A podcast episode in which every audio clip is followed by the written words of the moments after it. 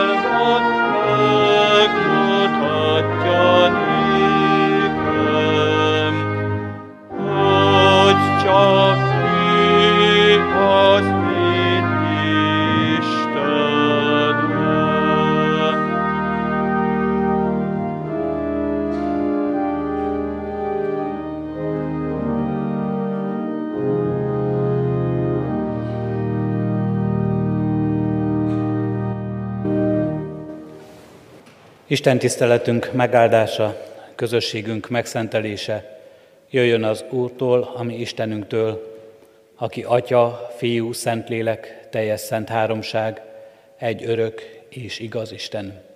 Amen. Imádkozzunk. Mindenható, örökkivaló Isten, megállunk előtted, és azzal a reménységgel vagyunk itt, hogy valóban neked semmi sem lehetetlen. Nem lehetetlen az, hogy meglátogatva minket, meglásd az életünk elesettségeit, kiszolgáltatottságunkat, nagy szükségeinket, és nem lehetetlen az, Urunk, hogy betöltsd mindezt, hogy hoz nekünk szabadítást megkötözöttségeinkből, hogy hoz és adj nekünk reménységet, Urunk, a félelmeinkben, hogy adj nekünk vigasztalást szomorúságunkban és gyászunkban, hogy adj nekünk reménységet, Urunk Istenünk, kilátástalanságaink közepette. Megállunk előtte, Urunk Istenünk, és megvalljuk mindezt. Megvalljuk hitetlenségünket, kicsinyhitűségünket, megvalljuk kétségeinket, és megvalljuk előtte, Urunk Istenünk, azt, hogy nélküled senkik és semmik vagyunk. Köszönjük, hogy most úgy állhatunk itt, hogy megélhetjük a veled való közösséget, hogy itt lehet bennünk nem csak a vágyakozás, de az a megtapasztalás is, hogy igéd tanít minket, vezet, igazságodra visz, és szent lelked megajándékoz minket, Urunk Istenünk, azzal, hogy közösségre von veled, hogy szavad van hozzánk, Urunk Istenünk, és nem csak mi szólíthatunk meg téged, de is te is megszólítasz minket. Azzal a bizonyossággal vagyunk itt, Urunk Istenünk, hogy neked semmi sem lehetetlen. Nem lehetetlen az sem, hogy megnyíljon a mi szívünk, megnyíljon az egész életünk, itt és most a veled való közösségre. Köszönjük, Urunk Istenünk, hogy nem csak itt és most adod ezt a lehetőséget, de lehetőségünk van mindenre, Úrunk Istenünk, az otthonunkban is, egyéni csendességünkben is, mert Te mindenkor velünk vagy. Amen. Kedves testvéreim, hallgassátok meg Isten igéjét, amint szólozzánk, és amelyet az ő szent lelke segítségül hívásával hirdetni kívánok közöttetek, János evangéliumának negyedik részéből, az első 15 versből a hosszabb ige szakaszt és a róla szóló bizonyságtételt helyét elfoglalva hallgassa a gyülekezet. János evangéliumának negyedik részéből, az első 15 versből leképpen szólozzánk az ige. Jézus elhagyta Júdát, és elment ismét Galilába. Samárián kellett pedig átmennie, és így jutott el Samária egyik városához, amelynek Sikár volt a neve. Ez közel volt ahhoz a birtokhoz, amelyet Jákob adott fiának Józsefnek. Ott volt Jákob forrása. Jézus az úttól elfáradva leült a forrásnál, az idő dél felé járt. Egy samáriai asszony jött vizet meríteni. Jézus így szólt hozzá, adj innom. Tanítványai ugyanis elmentek a városba, hogy enni valót vegyenek. A samáriai asszony ezt mondta, hogyan? Te zsidó létedre kérsz inni, mikor én samáriai vagyok? Mert a zsidók nem érintkeztek a samáriaiakkal. Jézus így válaszolt.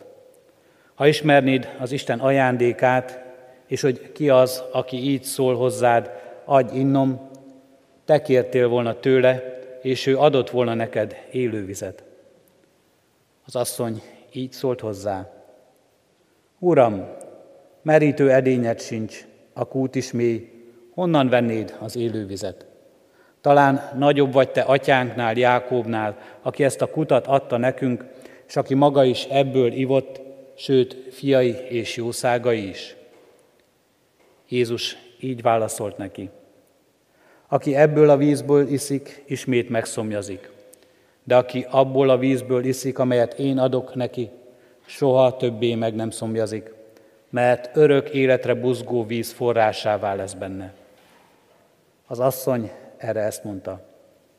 Uram, add nekem azt a vizet, hogy ne szomjazzam meg, és ne kelljen ide járnom meríteni.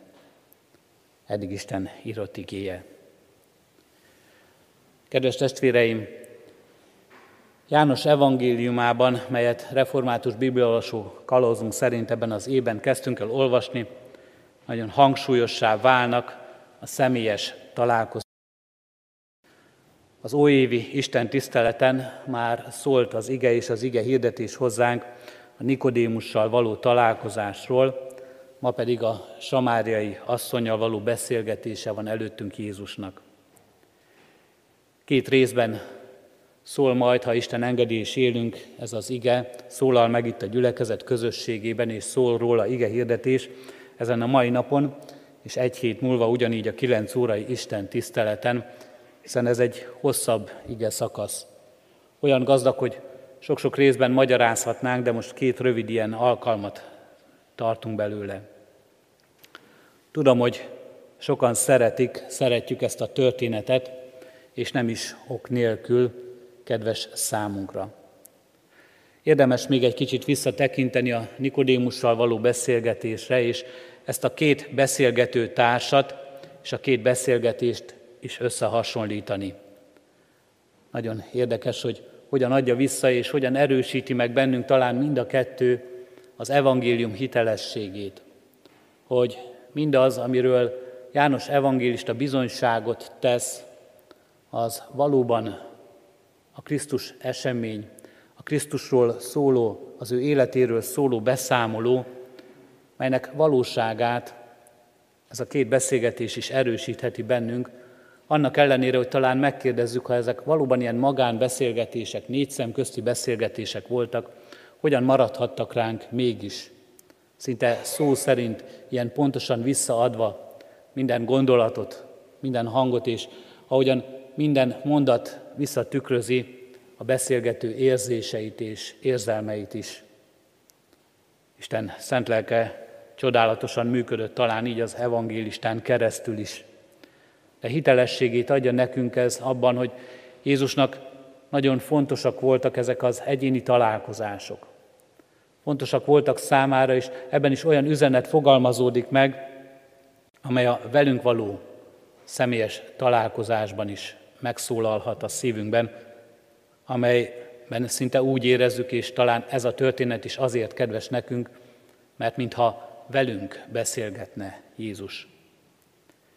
Nikodémussal való találkozásban azt láttuk a történetben, hogy maga Nikodémus akart Jézussal találkozni. Annyira akarta ezt a találkozást, hogy kész volt éjszaka is fáradtságosan elmenni hozzá, mert ott volt a szívében a vágy erre a beszélgetésre. Nikodémus egy tekintélyes, írástudó, gazdag bölcs volt, közösségének büszkesége, és fenn is maradt a neve az evangéliumban. Ez a samári asszony nem akarja ezt a találkozást, azt mutatnánk, ez egy véletlenszerű összefutás Jézussal, egy ismeretlen valaki. Azt olvassuk ki a történetből, hogy megvetett, emberileg másodrendű állampolgárnak számító valaki. Ez is érdekes, hogy két ilyen nagyon ellentétes ember találkozik Jézussal, de Jézus számára teljesen mindegy. Számára mind a kettő egyformán fontos. Képzeljük el, hogy a távolból figyeljük ezt a találkozást. Ha abban a korban éltünk volna, bizonyára még inkább úgy gondolnánk, mint most, hogy ha valami, akkor ez egy teljesen reménytelen találkozás a külső szemlélőnek. Teljesen reménytelen, hogy ebből bármi jó is kisüljön, vagy egyáltalán legyen kapcsolat e között a két ember között. A szolgatársaink, akik az ige hirdetéseket fölveszik és az internetre kiteszik, hogy később is visszahallgathatók legyenek, mindig kérik a lelki pásztorokat, hogy adjanak címet az ige hirdetésnek, amit oda lehet írni a textus mellé. Sokszor vagyok bajba ezzel. Most ha ennek az ige hirdetésnek címet kellene adni, akkor én azt a címet adnám, adom neki. Emberi kirekesztés, isteni elfogadás. Azért volt lehetetlen, ha távolról szemlélte valaki ezt a két embert, mert olyan nagy volt a távolság, olyan nagy volt a kirekesztettsége ennek a samáriai asszonynak, hogy bárki azt gondolta volna, Jézus, a zsidó rabbi biztos, hogy szóba sem állhat ezzel az emberrel. Emberi kirekesztés jelenik meg ebben a történetben, abban, hogy egyáltalán Samáriában vagyunk. Samária az északi Galilea és a déli Júda, Júdea között elterülő terület megvetett volt a zsidók számára. Krisztus előtt 720-ban, amikor az asszír birodalom elfoglalja Izrael földjét, akkor elhúcolják az embereket, de természetesen maradnak ott jó néhányan, akiknek szolgálniuk kell a megszálló hatalmat. Most a fogság ideje alatt ezek az emberek igyekeztek ebben a szolgálatban asszimilálódni, megkeresni, hogy mi az, ami nekik a legjobb. És a megszállókkal keveredtek házasságba, gyermekeik születtek, sok mindenben hasonultak hozzájuk, és amikor a, vis- a fogságról visszatér, a fogságból a nép, akkor megvetéssel szemléli, kollaboránsnak tartja azokat az embereket, akik ott maradtak, a samáriaiakat, és távolodnak tőlük. Megbélyegzik őket, kirekeztik a közösségből, nem is akarnak velük közösséget vállalni. És ugyanígy a samáriaiak is viszont nem akarnak már közösséget vállalni a zsidó közösséggel. A Garizim hegyén építenek maguknak templomot, ahol Istent imádják. Nem tagadják meg a hitüket, de a profétákat már nem olvassák számukra, csak Mózes öt könyve volt, a Szentírás, az Isten kijelentése, és ahhoz tartották magukat. Ha egy öntudatos zsidó ember utazott keresztül Izrael földjén, és el kellett jutni a Judeából Galileába, akkor két lehetősége volt. Vagy keresztül vág, és két-három napi járó földdel átér Samária földjén, vagy nagyon öntudatosan azt mondja, be sem teszi a pogányok vidékére a lábát, és ezért inkább megkerüli ezt a területet, és vállalja, hogy kétszer annyi, hat-hét napig gyalogol azért, hogy ne érintkezzen ezekkel az emberekkel. Bizony sokan vállalták inkább ezt a hosszabb utat, csak hogy ne is találkozzanak a samáriaiakkal. Azután ott van ebben a kirekesztettségben, hogy Jézus egy nővel beszélget, ami abban a korban egy komoly szakadék volt férfi és nő között, egy elválasztó határ, és nem állhatott csak úgy szóba, különösen egy idegen nővel egy férfi. És azután majd olvasok tovább, elő is kerül ebben a történetben, hogy ez egy, nem egy egyszerű nő, nem egy egyszerű asszony, akivel találkozik Jézus. Az is mutatja egyébként, hogy délidőben megy a kútra a vízért, hiszen ezt leginkább reggel, a hajnali órákban, még a hűvösben végezték el az asszonyok, hogy a napi munkához összegyűjtsék az aznapra szükséges vizet, de ez a nő kirekesztett volt a saját közösségéből is. Mert ahogyan olvassuk róla, házassági problémái voltak, férfi kapcsolataiban voltak problémák, már az ötödik emberrel él együtt, és ki tudja, mi minden plegyka keringett a háta mögött, vagy mennyi igaz történet is, amelyben őt megbélyegezték, és amelyben kirekesztette saját közössége is. Emberi kirekesztések, melyet mind-mind példáz egy személyben ez a nő, akivel Jézus találkozik itt előttünk. Mennyi minden, amely megbélyegzi őt ebben a történetben. És ezen a történeten keresztül mennyi minden kerül elénk, amelyben mi élünk meg hasonlót, amelyben mi éljük meg azt saját világunkban, a saját életünkben, hogy milyen sok kirekesztés van ma is, semmivel sem kevesebb van ma is az emberi szívekben, mint volt akkor ott Jézus és a Samária asszony történetében. És ezért semmivel sem kevésbé fontos ma ez a tanítás, egy ilyen találkozás, mint ami akkor és ott megtörtént. Mi is számtalan dolog miatt tudjuk kirekeszteni egymást. Faj és bőrszín miatt, a nemek miatt, férfi és nő között ma is különbség, tudás és vagyon miatt, vagy a vallásuk miatt megbélyegezve embereket. Fölösleges is elkezdenünk felsorolni, mert azt mondhatnánk, bármi miatt ki tudjuk rekeszteni a másik embert a közösségből, meg tudjuk tagadni a vele való közösséget, meg tudjuk bélyegezni bármi miatt a másik embert.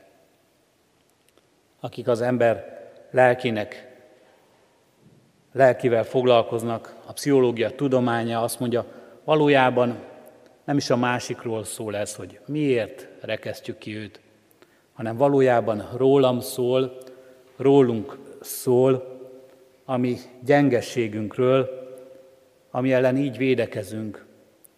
A gyengességünkkel nem szembesülve így mutatjuk ki az erőnket, hogy a másikat tekintjük gyengébbnek, ezzel magunkat erősebbnek mutatva, ebben mutatva meg hatalmunkat, erőnket, hogy képesek vagyunk elutasítani. Ebben bizonyítva azt, hogy jobbak vagyunk, mint mások, hogy nem vállaljuk ezt a közösséget. Sokkal inkább szól rólam és rólunk, egyénileg és közösségileg az, ha elutasítunk valakit, mint sokszor a nem is ismert másikról.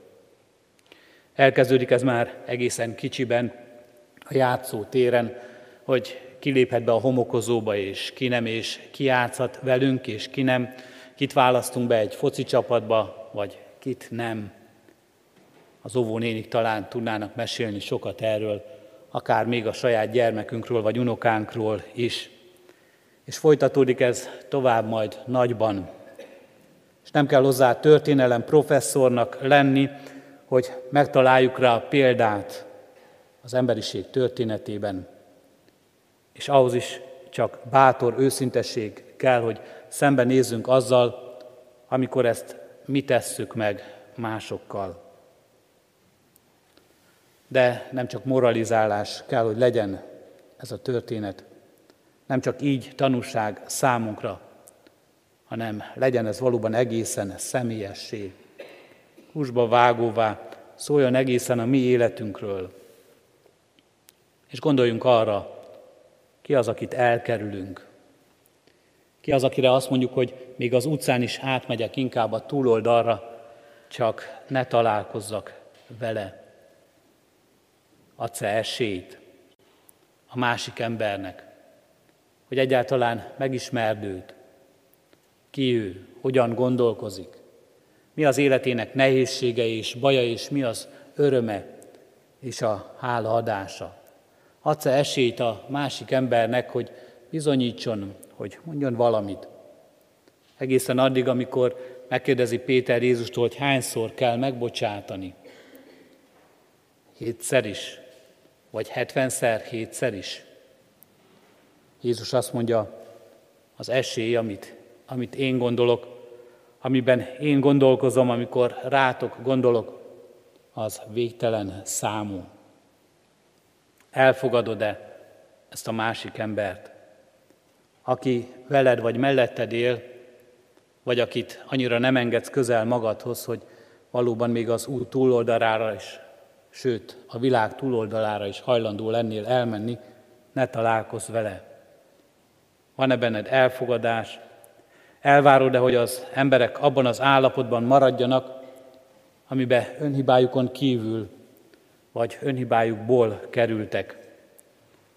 Ott maradjanak, mert az a helyük, az a skatuja, az a doboz, amiben élniük kell, amelyből nem engeded őket kitörni. Emberi kirekesztés, mennyi mindenben találkozunk vele a saját életünkben elszenvedőként, vagy úgy, hogy mások szenvednek emiatt. És ezzel szemben áll a történetben, és ezzel szemben áll az életünkben az isteni elfogadás. Mert amiről Jézus beszél, és amiben Jézus megmutatja magát ebben a találkozásban, az valóban az isteni elfogadásról szól. Nagyobb van itt Jákobnál, nagyobb van itt az emberi indulatnál, nagyobb van itt ebben a találkozásban az emberi lehetőségnél ennek az asszonynak a számára, nagyobb, amelyben még, ami összeköthetne, az is elválaszt minket.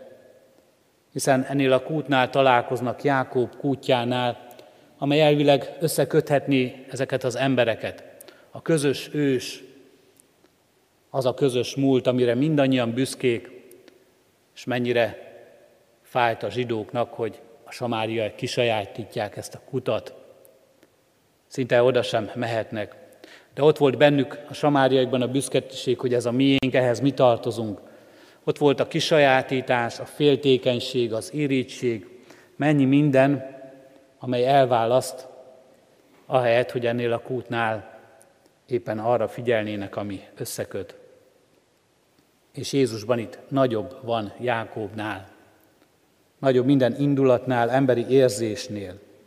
Már abban megmutatkozik az, hogy eljön Samáriába, hogy nem kikerüli ezt az országrészt, hanem belép ezeknek az embereknek az életébe.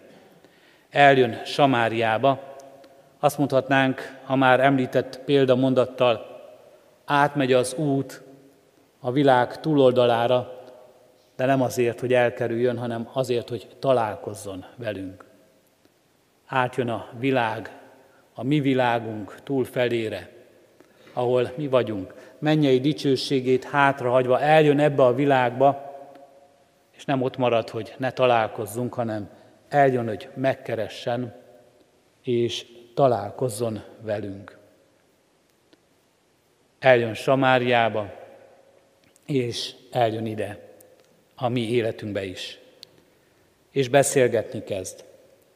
De ez a beszélgetés nem egy felületes hogy vagy, nem egy udvariassági kör, amelyet talán mi gondolunk, vagy még amit mi magunk még nagy gesztusnak tartunk, ha egyáltalán valaki megkapja tőlünk. Nem egy felületes beszélgetés, hanem egészen gyorsan a mélyére kerül ennek az asszony életének mindaz, ami megszólal benne és általa, mindaz, ahogyan Jézus kérdezés, mindaz, ahogyan Jézus hallgat. Mert ebben a beszélgetésben az ő hallgatása is nagyon tanulságos. Beszélgetni kezd, és kér valamit ettől az asszonytól.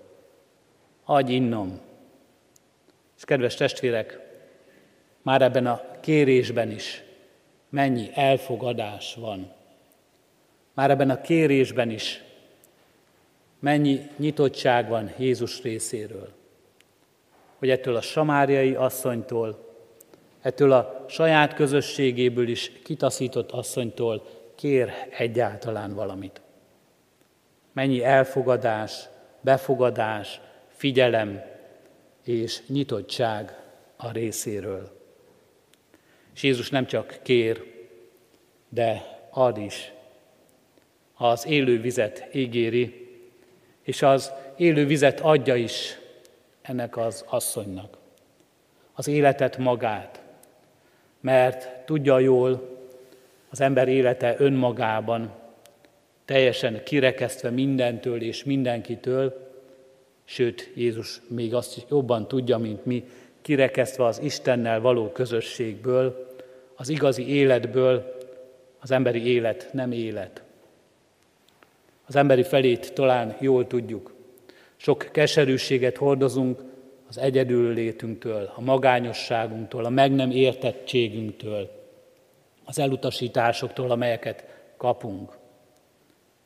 De Jézus úgy jelenik meg itt, nagyobb, mint Jákob, az isteni elfogadással, hogy azt mondja, Isten nem rekeszt ki, Isten életet ad, az élet teljességét adja, a közösséget vállalja veled, és ezt a közösséget kínálja, és ebben a közösségben az élő vizet neked, mely sokkal több a kút vizénél, mely sokkal több a látható és itt megélhető életnél.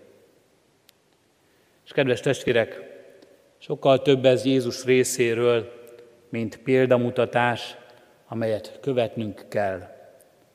Természetesen az is. Jézus arra is tanít minket, szerest fele barátodat, mint magadat. Több ez, mint példamutatás, de természetesen az is, vállaljunk közösséget a kirekesztettekkel, a megbélyegzettekkel. Legyen nyitott az életünk, legyen befogadó a szívünk. Adjunk esélyt egymásnak. Sokkal több ez azért mégis a példamutatásnál, de kövessük ezt a példát. Mert ebben a történetben és ebben a beszélgetésben sokkal inkább a remény adatik nekünk. A remény, hogyha vele szóba áll, akkor talán rólam sem mond le Jézus Krisztus. És az a találkozás, az a megkeresés, az a szó, az a biztatás, amely hozzá szól, az hozzám szól, és az én életemet találja meg, és nekem ad életet Krisztus az isteni elfogadásban, az ő szeretetében. Erősítsen meg minket ebben is ez a történet, és újítsa meg ebben is az életünket. Amen. Az igére válaszolva most elcsendesedve, hallgassuk az orgona játékát, és vezesse ez az orgona zene tovább a gondolatainkat.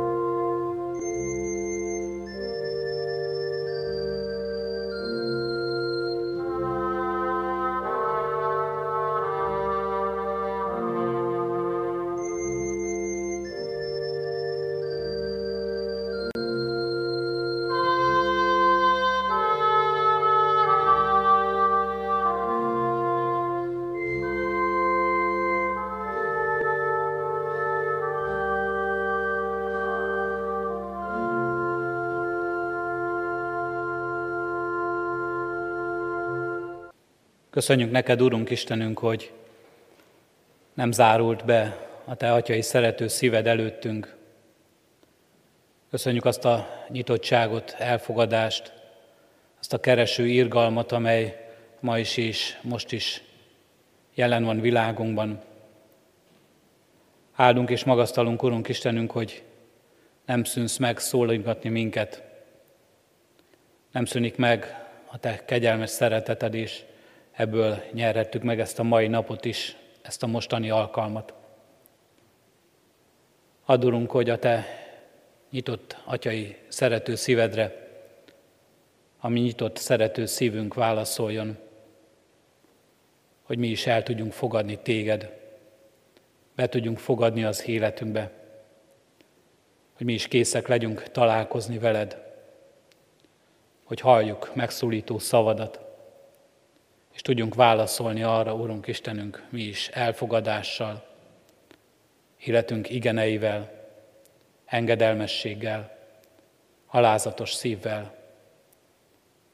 Áldunk és magasztalunk, Urunk Istenünk, azért a megkereső kegyelemért, amely fiatban Jézus Krisztusban érkezett a világba. Köszönjük, Urunk Istenünk, az ő ige hirdetését, tanítását, amelyet a szeretetedről szól. Köszönjük megváltó kereszt halálát, amely megszabadításodról szól. Köszönjük feltámadását, amely az örök élet reménységéről szól. Köszönjük, Szentlélek Isten, hogy itt vagy ma is, és bizonyságot teszel erről közöttünk, bennünk, és arra kérünk, legyünk mi alkalmas szolgáid abban, hogy bizonyságos tehess erről általunk is. Így legyen elfogadó az életünk és befogadó, nyitott mindazok felé, akik kirekesztettségben, megbélyegzettségben élnek. Így legyen, Urunk Istenünk, félelmektől szabad az életünk, bátor bizonyság tevő, rád mutató élet.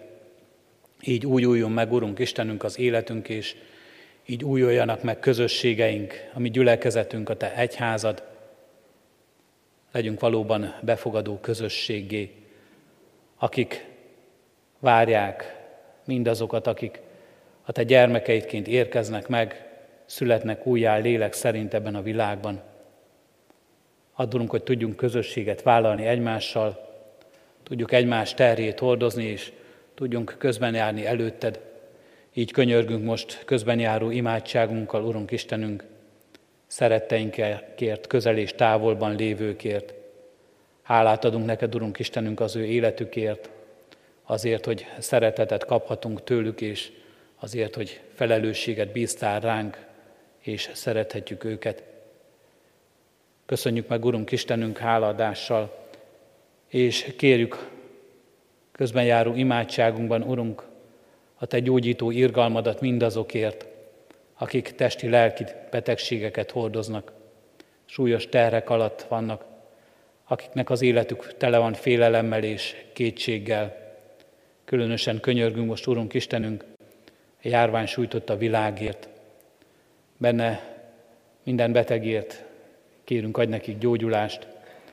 Benne minden gyógyítóért, ápolóért, adj nekik, Urunk Istenünk, napról napra megújuló erőt, kitartást, Kérünk és könyörgünk, Urunk Istenünk, mindazokért, akik vezetik az ő munkájukat, mindazokért, akik vezetik a népeket, adj nekik bölcsességet, Urunk Istenünk, és szolgálókész szívet. És kérünk, Urunk Istenünk, mindazokért, akik a gyász terhét hordozzák, azokért, akik elveszítették szerettüket, a vigasztaló kegyelmedet kérjük, Urunk Istenünk, az ő életükre, és ad nekik az örök életnek reménységét, és benne majd a viszontlátás örömét. Csak Te adhatod ezt, Urunk Istenünk, nekünk, és csak így tőled várhatjuk az élő vizet, amely az örök életről szól, és azzal táplál minket.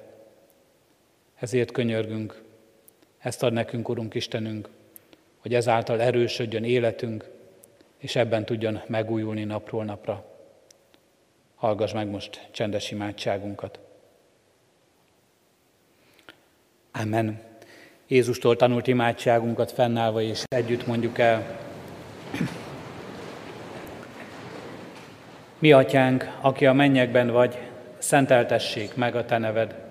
Jöjjön el a te országod, legyen meg a te akaratod, amint a mennyben, úgy a földön is. Mindennapi kenyerünket add meg nékünk ma, és bocsásd meg védkeinket, miképpen mi is megbocsátunk az ellenünk védkezőknek. És ne vigy minket kísértésbe, de szabadíts meg a gonosztól, mert Tiéd az ország, a hatalom és a dicsőség mind örökké. Amen. Az adakozás lehetőségét hirdetem, mint életünknek és Isten tiszteletünknek hálaadó részét. Szívünkben alázattal Urunk áldását fogadjuk. A messzességből is megjelent nekem az Úr, örök szeretettel szerettelek, azért vontalak magamhoz hűségesen. Amen. Foglaljunk helyet, és néhány hirdetést hallgassunk meg.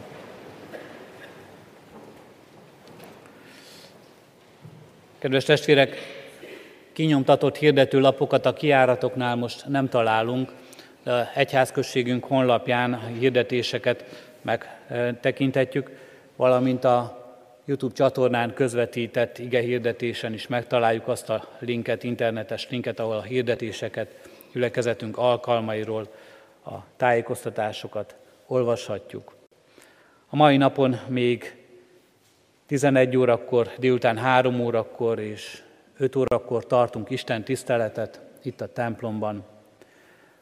Mához egy hétre, vasárnap, a karácsonyi istentiszteletek zsúfoltságát elkerülendő délután három óra istentiszteletet már nem tartjuk. A szokott rendszerint tartjuk istentiszteleteinket itt a templomban is, és az internetes közvetítések is természetesen tovább folynak.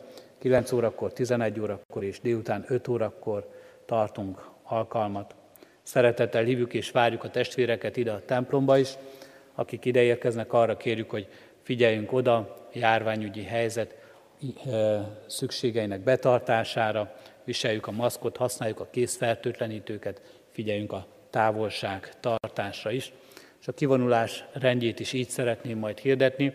A záró énekünk első verszaka eléneklése után azt kérem, hogy majd a karzaton ülők vonuljanak ki a templomból, énekeljük végig az éneket, és az ének végén a földszintről hagyják el a testvérek a templomot. Imádkoztunk az, elm, az elmúlt időszakban eltemetett Almási Ferenc 89 éves, Merász Béla 89 éves, Szántó Ferenc 63 éves, korábban elhunyt szerettüket gyászoló testvéreinkért. Halottaink vannak Vég József 92 éves korában hunyt el, január 4-én, hétfőn délután 2 órakor lesz a temetése.